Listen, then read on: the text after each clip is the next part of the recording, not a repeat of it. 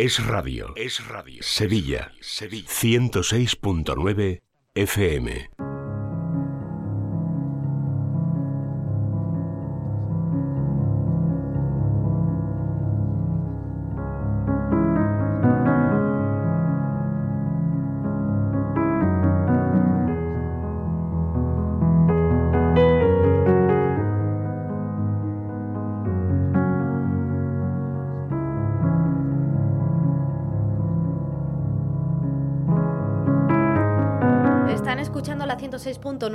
Estamos en directo en Es Radio Sevilla y esto que empieza a continuación se llama Vivir en Positivo, el espacio dedicado a la psicología y el desarrollo personal que hacemos cada semana de la mano de la psicóloga Paloma Carrasco. Hola Paloma, ¿qué tal? Buenas tardes. Buenas tardes Laura, buenas tardes a todos. Bueno, eh, te voy a presentar para los oyentes, pero antes eh, presento también el tema, si te parece, el tema del día. Hoy vamos a hablar del control, de la controlabilidad y de, mm, de una idea que tú usabas ayer en tus redes sociales, en ese post que publicabas en Instagram, que me parece pues em, muy ilustrativo, ¿no? Eso de querer vivir controlándolo todo es un sin vivir. Ojo que aquí hay mucho detrás, mucha tela que cortar ¿eh? y, mucho que analizar. Vamos a entrar ya en materia, pero antes, Paloma, si te parece, te presento para los oyentes. Paloma Carrasco es psicóloga licenciada por la Complutense de Madrid y experta en terapia familiar sistémica. Ella cuenta con una amplia experiencia profesional, compagina su labor en consulta con la divulgación y con la formación de la psicología. Además, es conferenciante. En la actualidad ejerce su profesión en el Hospital Quirón Salud Sagrado Corazón de Sevilla y para pedir consulta con Paloma pueden hacerlo a través del teléfono 954 93 76 76 954 93 76 76 o bien contactar directamente con Paloma a través de su página web palomacarrasco.com y ahí encontrarán un correo electrónico que es contacto arroba palomacarrasco.com. Bueno, hechas las presentaciones, como siempre, Paloma, si te parece, entramos en materia. Eh, ¿Por qué esto de querer vivir controlándolo todo puede acabar siendo un, sin vivir? Bueno, acaba y casi empieza. Yo creo que, o sea, una cosa es que todos en general em, pues nos gusta tener la sensación de control, hmm. ¿vale? En determinados momentos de tu vida, con determinadas tareas de tu vida. Y otra cosa es la excesiva necesidad que muchas personas, y a decir algunas, pero no es verdad, porque son muchas, y de hecho muchos de los pacientes les pasa eso, eso es lo que les pasa, ¿no?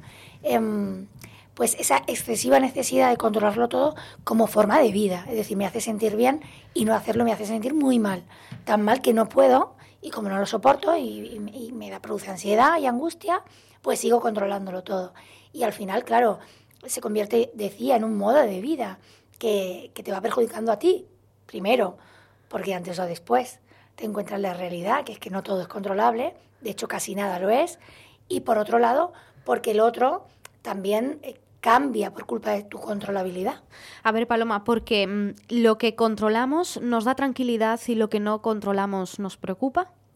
Sí, yo lo veo como una forma de debilidad humana, es decir, puntos vulnerables tenemos todos, ¿no? Y cierta vulnerabilidad, por supuesto, es humana. Em, la clave está en cómo gestionamos la vulnerabilidad, cómo nos hace sentir saber, experimentar que somos vulnerables. Entonces, cuando no estamos acostumbrados, cuando esto no se nos ha enseñado, cuando de hecho se nos ha enseñado lo contrario, que hay que ser fuerte, que hay que hacer las cosas bien, que se pueden hacer bien, como no, como casi como un, como un propósito en tu vida, ¿no? como, como un principio, un valor eh, fundamental eh, para poder ser feliz, claro, tu tendencia va a ser a querer controlarlo todo. Y la experiencia de no conseguirlo, hemos hablado muchas veces, sobre todo en pandemia, de la incertidumbre, ¿no? De la gestión de la incertidumbre. O sea, el hombre tiene que conseguir, el ser humano tiene que conseguir ser experto en gestionar incertidumbre, porque la vida está llena de incertidumbre, ¿no? Ahora quizá más que nunca, ¿no? Ahora ya es por todos lados. Ahora ya es que de verdad no sabemos cuando ponemos la radio qué es la siguiente noticia que nos vamos a encontrar, ¿no? Pero bueno, lo hemos visto también, ¿no?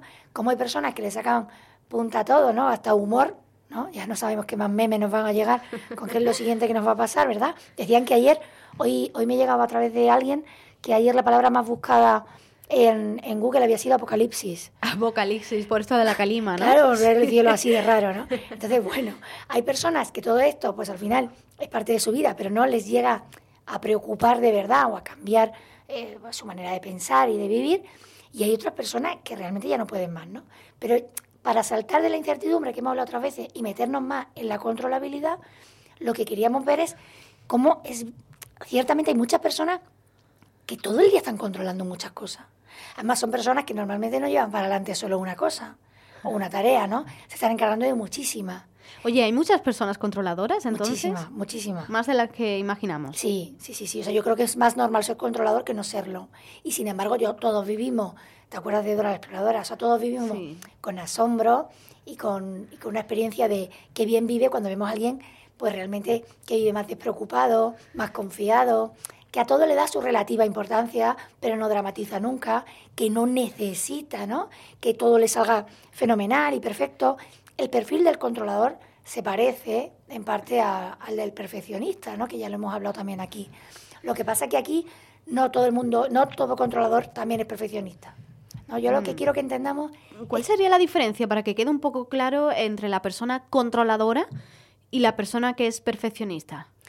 Los dos, o sea, la parte común es que los dos son unos perfiles eh, que acaban siendo obsesivos y que encuentran en esa tendencia o esa obsesión que tienen, eh, pues eso, cierta paz, porque de hecho si no, no lo harían. A la vez, em, el perfeccionista al final lo que le importa más es el resultado del final, ¿no? Eh, el que esté bien, y al controlador a lo mejor no es tanto el, el cómo, lo, cómo lo consigue o cómo es el final de esa mm. controlabilidad, sino el hecho de tener la sensación de estoy haciéndolo yo. O sea, no le importa ni siquiera tanto si está perfectamente hecho, pero si necesitan hacerlo, pues no lo sé, ¿no? Eh, imagínate, em, hay que hacer un papeleo. Eh, mi hijo, ayer lo hablaba con una paciente, ¿no? Mi hijo va a entrar a la universidad y tiene antes que inscribirse, ahora que todo es online, pues en la selectividad, en la prebau, en, una serie de papeles. Eh, ya lo hago yo. Yo lo, yo lo hago, ¿no? Eh, bueno, ¿y por qué? Pues por un lado por el por si acaso, ¿no? Por si acaso tú te equivocas, tal. Por otro lado, en realidad es que me hace sentir bien si lo hago yo. Porque las personas controladoras son personas desconfiadas. Sí, bueno, claro, son desconfiadas. Y sobre todo, insisto, son personas débiles, ¿no? Eh, están sufriendo, es una forma de mm. sufrimiento, que gestionan encontrando cierta paz, decía, en ese control. yo me encargo, yo lo hago eh, y así me siento mejor. Y no, me, no, no tengo el afán, o sea, no, lo que persigo no es que no, te, no equivocarme, no tanto como el, como el perfeccionista decía, pero sí la necesidad de soy yo y así, tanto si sale bien como si no, soy yo el que, ¿sabes? Al final todo recae sobre mí. Pero claro, es agotador. O sea, esto es la pescadilla que se muere la cola. Me hace sentir bien encargarme yo y a la vez, si soy una persona que al rato soy reflexiva y sensata, me doy cuenta de que esto es angustioso, estoy cansada y cansado ¿no? de llevar tantas cosas para adelante, de, no poder descansar nunca, de no poder dar pues por concluida alguna cosa o, directamente de no encargarme, de delegar. O sea, mira, de esto te vas a encargar tú. Eh, mañana, ¿qué vamos a comer? Mira, me da igual, lo que tú quieras, o sea, encárgate tú. Eh, ¿y qué, o sea, una persona controladora jamás hace eso, jamás delega. Claro, no, o, o en casi nada o en nada. O sea, no, eh, espero, ¿no? En general el controlador no es controlador en todo, sino ya es un enfermo, absolutamente mm. ya enfermo mental, ¿no? Y necesita, de hecho, terapia. Pero normalmente el controlador empieza controlando varias cosas, ¿no? Tres facetas. Por ejemplo, estoy trabajando, ya he terminado, pero, pero no me he quedado tranquilo. Creo que se me ha podido escapar algo, entonces voy a volver a revisar. Se, se van tres horas más tarde de la hora que se supone que se iban a ir creen que en el fondo eh, camuflan esto, ¿no? Porque al final, en vez de sentirlo como una debilidad, pues lo visto de responsabilidad. Es que yo soy muy responsable, ¿sabes? Entonces las cosas tengo que hacerlas bien. Ah, yo creo que no. Que hay una, eso, hay una especie de camuflaje de, de una debilidad que me hace sentir mal si empiezo a contemplar la posibilidad de que a lo mejor las cosas no van a salir como yo quería. Em, oye, háblame un poquito más de, que, de ese camuflaje que hay detrás de la, de la controlabilidad. Eh, hablabas de la debilidad. Mm, ¿Qué más puede haber? O sea, ¿qué, lleva a una persona a actuar de esta forma? Bueno, yo creo que, que hay una mala autoestima. Eso para empezar. Y luego lo que te he dicho, un, un, aprendizaje por parte normalmente pues, de tu entorno más familiar, ¿no? Estas cosas se aprenden de pequeño. O sea, que, son patrones que también se pueden heredar. Sí, sí, sí, sí. Y sobre todo por observación, o sea, no tanto que también tendrá su punto ahí genético, em, como por el hecho de que si a ti te han hecho sentir mejor cuando las cosas estaban, salían bien em, y cuando tú podías responsabilizarte de todo, pues ese va a ser el motor. Y que al final la fuente de motivación, o sea, una cosa es que queremos todos educar en, en valores como la responsabilidad, el ser trabajador, ¿no? comprometido. Y otra cosa es que eso sea lo mm. más importante de tu vida. Ahí es donde se diferencia. O sea, es bueno que seamos responsables, es bueno que nos comprometamos con nuestras tareas, pero mi autoestima no tiene que estar basada en mis logros personales o en lo que consigo, en lo que hago, sino en lo que soy. Y ese que soy, eso lo que soy, tiene que ser inmutable y tiene que ser eh, no, no, puede ser temporal, ¿no? Uno tiene que descubrir su valía como persona, ¿no? Y, y, aunque, por supuesto, es normal que pongamos el foco en los logros, que estos no sean el alimento de la autoestima. Entonces, claro, si yo de pequeño sé que, por ejemplo, mi padre eh, solo me felicita y solo me acaricia y solo me dice algo bonito cuando llego a casa con eh, muy buenas notas, pues yo voy a intentar em, que eso sea muy importante para mí. Eh, bueno, por ejemplo, el amor y el cariño eh, no debería estar supeditado a las notas, ¿no? O la valoración del otro, ¿no? Y, luego, lo que te he dicho antes, la debilidad humana, que todos, todos vamos a sentir en algún momento. La diferencia está en cómo la gestionamos, no en lo débiles que somos. Entonces, si yo sentir débil me hace sentir, eh, bueno, fatal, lo peor que me puede pasar, pues claro, lo intentaré evitar, camuflar o tapar, ¿no? Esto de las conductas tapaderas. Mm. Sin embargo, si yo he aprendido que es normal sentirme débil, que es normal que muchas veces las cosas no salgan como quiero em, y que no pasa nada, ¿no? Ayer también hablaba yo en redes de, esta chica que se había hecho muy famosa en un talent show, cantante inglesa que, que bueno, que es espectacular y que, y que ha fallecido hace poco. Entonces, el vídeo era realmente muy impactante porque ella decía con una cara de, pues, de, luz, una, cara de felicidad, que bueno, que había afrontado, que tenía un diagnóstico muy grave, pero que se quería dedicar a seguir cantando y a seguir pensando que la vida era maravillosa, ¿no? Claro, eso impacta mucho, es todo lo contrario de controlar, ¿no? Y ella decía mucho, y por eso lo, encabecé así, el, no pasa nada, o sea, no, no, eh, sé que estoy enferma y, y, bueno, y no pasa nada, o sé que antes o después la vida se acaba y no pasa nada. En el fondo la debilidad humana radica en saber, que todos lo deberíamos saber, que no sabemos, pues eso, lo que nos va a pasar mañana.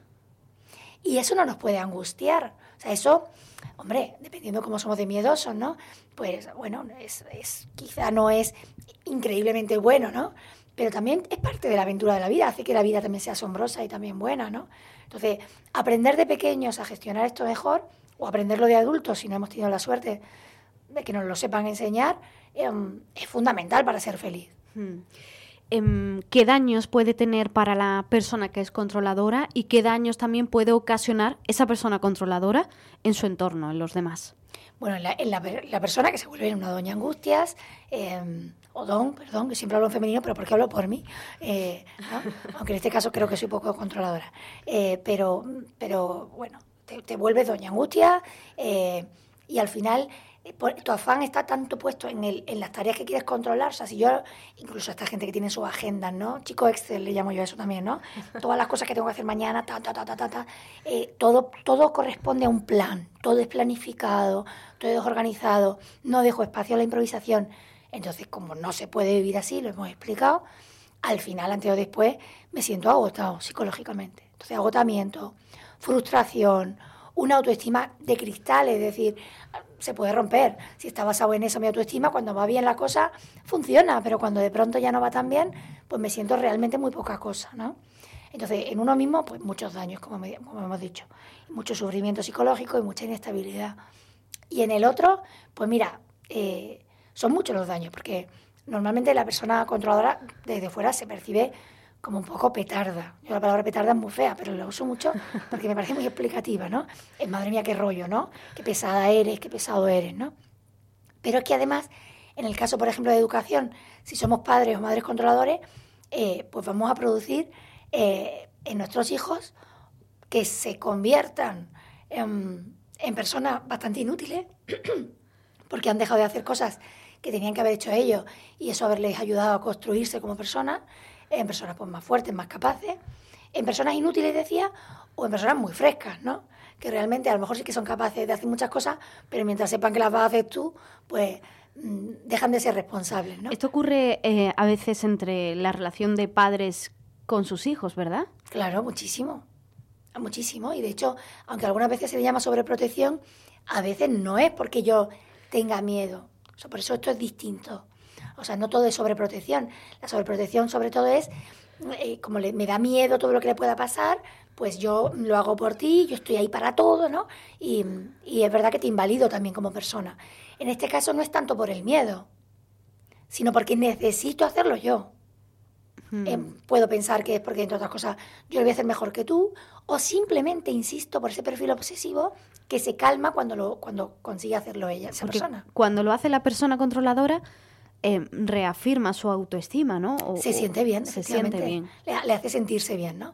Eh, decía antes que hay un perfil obsesivo detrás y, y, bueno, ya sabemos, ¿no? Por ejemplo, el obsesivo compulsivo encuentra en una conducta eh, o en un ritual una liberación de la angustia que le produce la obsesión. Pues esto es un poco igual, es la pescadilla que se muerde la cola. En realidad es un muy mal remedio. Me, me hace sentir mejor, lo vuelvo a hacer.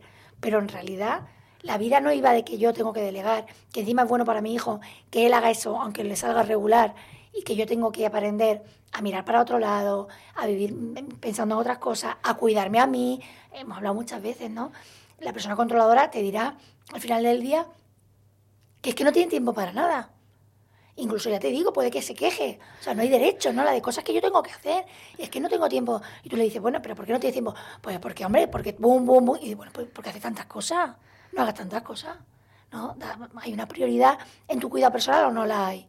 Y es porque está enganchada, ¿no? Me cuesta un poco, pero decirlo porque me da un poco de pena, porque sé que hay mucho controlador. Eh, y, la, escuchando, la, persona controladora... Eh bueno, por lo que te estoy escuchando, no tiene un mal fondo, ¿no? Porque estamos aquí hablando, bueno, pues eh, de las consecuencias negativas, ¿no? Que tiene ese tipo de conductas. Entiendo que, esa persona no hace eso por herir o no va con una mala intención, ¿no? No, no, y de hecho se puede ser muy buenísima persona y ser muy controlador. Es que lo quiero diferenciar de, de, ese, de ese concepto de controlar a los demás, de manipular. controlar como manipular, que no es eso de lo que estamos hablando hoy, ¿verdad? Nada que ver, ¿no? El controlar para manipular tiene más que ver con el, por ejemplo, con el narcisista que hablábamos hace poco, mm. y, bueno, con, con, la gente manipuladora. Sí. Em, y esto no tiene nada que ver. Esto, de hecho, la, la gente, por lo menos en consulta, pues son personas, buenas personas, que de hecho lo reconocen como un problema. O sea, te dicen, yo sé que no que no tenía que haber hecho esto, o sea, que respecto a mi hijo lo estoy perjudicando, o respecto en el trabajo estoy perjudicando a la persona que trabaja para mí en el equipo, mm, porque claro, al final esa persona se siente mal porque sabe que yo soy la que voy a revisar una y otra vez y al final o le digo, bueno, déjalo, yo hago yo esa llamada, eh, ni siquiera hemos dicho se parece a el perfeccionista en el sentido de que no es porque yo crea que lo voy a hacer mejor que tú. O sea, ese no es el objetivo único del que hace, o sea, por el que estoy controlando, sino que es una forma de agarrarme a algo en lo que, en lo que me siento bien. O sea, al final hemos dicho que es una mala gestión de la debilidad y de sentirme eh, vulnerable, incluso poca cosa, y en algo necesito agarrarme que me haga sentir bien. Y entonces me agarro a ese control y esa multitarea muchas veces, ¿no? Y entonces, claro, mm, el otro te deja, porque el otro dice, bueno, mira, hmm. hazlo tú, ¿no? Pero, pero bueno, lo estamos perjudicando claramente. Y luego lo que he dicho, aprender a vivir bien requiere de que desarrollemos muchas, no solo tareas que hacer. El hombre no, no, el hombre no puede convertirse en una máquina de hacer cosas. Es una pena, ¿no? Esto lo vemos mucho cuando ya, pues cuando la gente pronto le ha pasado algo importante en su vida y es un punto de inflexión, o cuando le dan un diagnóstico de una enfermedad y pronto te dicen, me doy cuenta de que tengo que aprovechar mi vida en otras cosas, ¿no? Que he disfrutado poco, que he charlado poco, que he reído poco y me he dedicado a ser un gestor, ¿no? Estas personas gestoras que las hay, ¿no? A veces también esconden. Es consecuencia también de la sociedad en la que vivimos, ¿no? Eso por supuesto. Igual que los niños, eh, hay muchas familias que tienen a los niños sobreexplotados por las tardes con actividades extraescolares. O sea, tienen una agenda por la tarde los niños peor que la de un ministro. Claro, y, parece que, somos más felices cuantas más cosas hacemos. O sea, lo de hacer, hacer, hacer mm. hace muchísimo daño. Porque las personas, insisto, nuestra autoestima de verdad, el pilar fundamental tiene que estar fundamentado donde no, en cómo somos como personas, en quiénes somos como personas, no en lo que hacemos, no en cuántas cosas hacemos. Entonces, ahí está la gran diferencia. Hmm. Y por supuesto, es un tema social, es un tema educativo, em, pero también, pues eso, de una debilidad personal en cuanto a personalidad que hace que, que oye, que, que- que me pongan nerviosas demasiadas cosas. Paloma, a, a tu consulta eh, pueden llegar muchos pacientes que vienen a lo mejor em, por otras causas o que piensan que vienen por otras razones y, y detrás de todo eso al final también se camufla, se camufla ese- este tipo de conducta de, de control. Muchísimas veces. Sí, de ¿no? hecho, ese es el perfil que más vemos, ¿no? Yo siempre he dicho que la pandemia... Pero se habla poco ¿eh? de este tipo de, de perfil o este tipo de conducta. Claro, es que fíjate, vamos a, vamos a comparar, vamos a hacer una- un símil muy, muy fácil de entender para que se entienda. O sea, pensar en alguien realmente que vive bien, alguien que está casi siempre contento, em, con una mirada amable, que todo le dice, bueno, pero no pasa nada, pero es como tal, con mucho ánimo, con- Mm. que motiva mucho, una persona muy inspiradora. Claro, normalmente, insisto, es una persona confiada, despreocupada, que, no, a mí me gusta decir la frase de, me preocupan muchas cosas, me interesan muchas cosas, pero ninguna demasiado, o sea, ninguna en realidad eh, pues me quita el sueño, ¿no? Mm. Eso es una manera de vivir que nada se parece a la persona que está sufriendo muchísimo por algo que le pasa, por algo o por varias cosas. Entonces, cuando llegan a la consulta esos pacientes, pues a lo mejor vienen pues por algo que les está pasando en el trabajo y que les está descolocando o porque están teniendo eh, mucha ansiedad, ¿no? Y, y vas tirando y dices, ¿pero por qué estás teniendo ansiedad? Bueno, pues porque el mundo ha cambiado y, y, ¿no? y siento que, Mm. pues eso, no sé qué va a pasar mañana. Y bueno, tú le tienes que decir, bueno, y ahora te has dado cuenta, ¿no? O sea, en realidad esto lo teníamos que saber de antes, pero esta persona ahora se ha dado cuenta. Si estudias o si analizas un poquito más su personalidad, efectivamente te encuentras con alguien que hasta ahora le ha funcionado ser controlador. Y no le ha salido mal. Sus hijos aparentemente van fenomenal en el colegio, en su trabajo se la considera y cree que es muy buena en lo que hace y, y, bueno, siempre se le dice, ¿no? Tiene una valoración positiva. Eh, sus relaciones sociales responden a un plan que ha diseñado.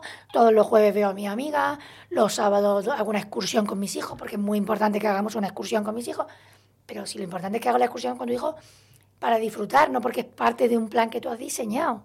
Entonces, claro que sí, muchísimas veces hay un perfil controlador detrás de, de un sufrimiento psicológico. En estos últimos minutos, como siempre, Paloma, me gustaría bueno, que diéramos una serie de, de consejos a, a los oyentes eh, sobre bueno, cómo mm, manejar o gestionar esta controlabilidad. Primero, te mm, querría preguntarte cómo educar a nuestros hijos, y ya vamos cerrándolo todo, cómo educar a nuestros hijos para que el control no domine sus vidas y también, bueno, eh, si somos adultos, pues eso, cómo eh, manejar ese control.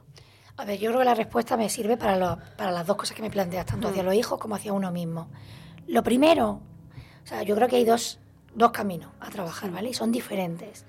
Eh, la parte más conductual, que tiene que ver con, con cómo lo voy a conseguir, pero antes el analizar, el reflexionar, ¿qué me pasa? ¿Realmente por qué hago esto? ¿Es solamente una tendencia, una costumbre? ¿O en realidad estoy encontrando algo que me alivia, que me hace sentir bien, que me hace tener la sensación de manejar bien, de tener por lo tanto una buena autoestima, ¿no? Y, entonces ese- esa, esa es la respuesta que tenemos que conseguir, porque, por ejemplo, con los hijos tenemos que estar constantemente acordándonos de qué queremos para nuestros hijos. A veces queremos que saquen muy buenas notas y que no se metan el dedo en la nariz y que se porten estupendamente cuando viene un señor que no conocen de nada. Bueno, para mí, pero eso es más importante que, que, el hi- que tu hijo se capacite como persona para poder ser feliz, ¿no? Y para eso sabemos que necesita equilibrio emocional, inteligencia emocional, ser buena persona, tener valores. No tiene nada que ver con las cosas que Mm. llega a conseguir, ¿no? Entonces, por un lado, la verdad de todo esto.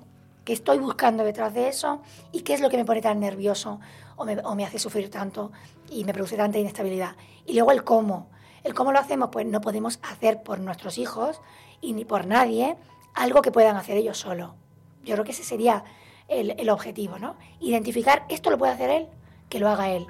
Lo va a hacer regular, a la primera no le va a salir, pero así lo va a aprender. Y va a aprender a responsabilizarse y también a venirse arriba, a desarrollar esa autoestima, ¿no? Oye, mamá, mira lo que lo he hecho yo, ¿no? Entonces, bueno, esa primera vez que se hace en la cama a tus hijos y tú dices, madre mía, ¿no? Pero bueno, pues, pues, qué bien, qué bien, ¿no? Qué bien, está, qué bien, ¿no? Lo has hecho, ¿no? Y, y, no ir detrás, ¿no? Haciéndolo tú. Entonces, yo creo que es eso, con nosotros mismos tenemos que saber diferenciar, ¿esto de verdad es importante? ¿Lo tengo que hacer ahora mismo? ¿Lo puedo dejar para otro momento? ¿Podría hacerlo otra persona? Y yo aprovechar para hacer esas cosas que digo siempre que quiero hacer pero que nunca hago. Entonces, bueno, y luego, por supuesto, mira que siempre digo lo de apuntar en agenda, ¿no? Y en, con lápiz y papel, pero en este caso el controlador que, planifique lo mínimo solo. Que deje la agenda a un lado. Que deje la agenda, que rompa el Excel, que tache o no, y que, y que deje un espacio a la improvisación, que es una cosa maravillosa, ¿no? Ser espontáneo y ser capaz de improvisar. Yo creo que que sería una de las cosas que nos hacen más felices ¿eh? Mm. y nos convierten en exploradores, ¿no? Mm. en aventureros y, le da un color muy bonito a la vida. Bueno, pues nos quedamos como siempre con esos consejos finales en este tema que hemos abordado hoy, de esa gestión del control que, bueno, pues eh, hemos conocido hoy que tanto afecta a muchas personas. Paloma Carrasco, muchas gracias. Gracias a vosotros, como siempre. Les recuerdo que para pedir consulta con Paloma lo pueden hacer en el número de teléfono 954 93 76 76 954 93 76 76 es el teléfono del Hospital Quirón Salud Sagrado Corazón de Sevilla o bien es mucho más rápido, ¿eh? contactar con Paloma a través de su página palomacarrasco.com. Ahí van a encontrar el formulario de contacto y el email que es eh, contacto arroba palomacarrasco.com. Casi llegando ya a la una de la tarde, ahora información de España y del mundo. A la vuelta, continuamos en la 106.9 en Es Radio Sevilla.